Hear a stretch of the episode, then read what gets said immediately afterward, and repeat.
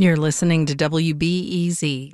Chicago City Council is in its 100th year under its 50 ward structure, but some alderpersons and good government advocates say there are reforms that are still needed to make it a legislative branch that's truly independent from the mayor.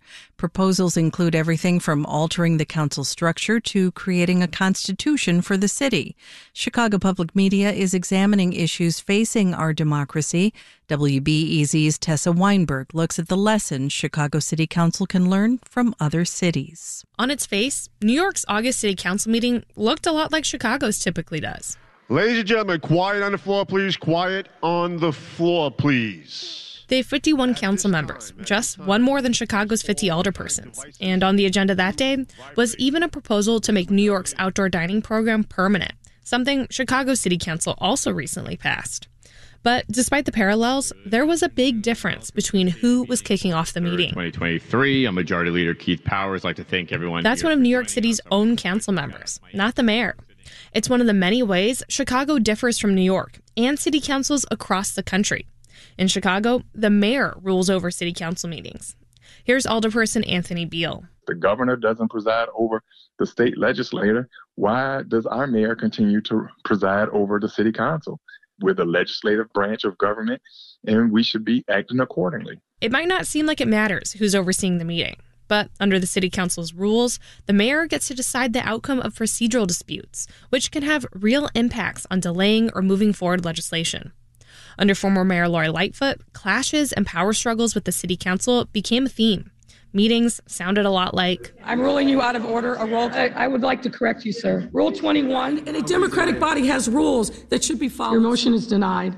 Beale says so far, Mayor Brandon Johnson has respected the city council rules.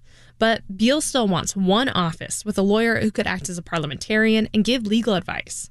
The office could also provide budget analysis for any council member's ideas. The city council already does have two offices that do some of that work, but they're limited in size. Chicago's Council Office of Financial Analysis, known as COFA, has a budget of nearly $318,000 for just three positions. Compare that to New York's Independent Budget Office, which has 13 times the staff and a budget of more than $6.7 million. Alderperson Scott Waguespack says offices like those help the respective city council members serve as an independent check on the mayor. They can go straight to those other bodies and say, is this legitimate? Is it legal? Is it the numbers that they say they are? The Civic Federation says for COFA to serve as a truly independent analysis arm, it needs more staff, funding, and to be empowered to act more like New York's. Louisa Chafee is the director of New York's Independent Budget Office. Asked about the size of COFA, she says, Well, my first thought was that they're amazing. They must not sleep. New York's Independent Budget Office provides macro level analysis of the city's finances, but it wasn't always that way. After the office was created, it took a series of lawsuits and more than six years for it to finally be funded. The office's authority traces back to New York City Charter, which is essentially the city's constitution that lays out the municipal government's authority and processes. Chafee says her agency's success is based on that fundamental structure. In effect, we are surrounded by legal measures that allow us to not argue about our funding or struggle to get information to produce critical reports, you know, our existence is required. Chicago doesn't have a city charter. Joe Ferguson, Chicago's former inspector general, thinks the city needs one. He says a charter could define other reforms, such as independent redistricting or term limits. These are all things that fundamentally change what our democracy is and therefore what the relationship we all have to government is. Alderperson Carlos Ramirez Rosa is Johnson's hand picked floor leader.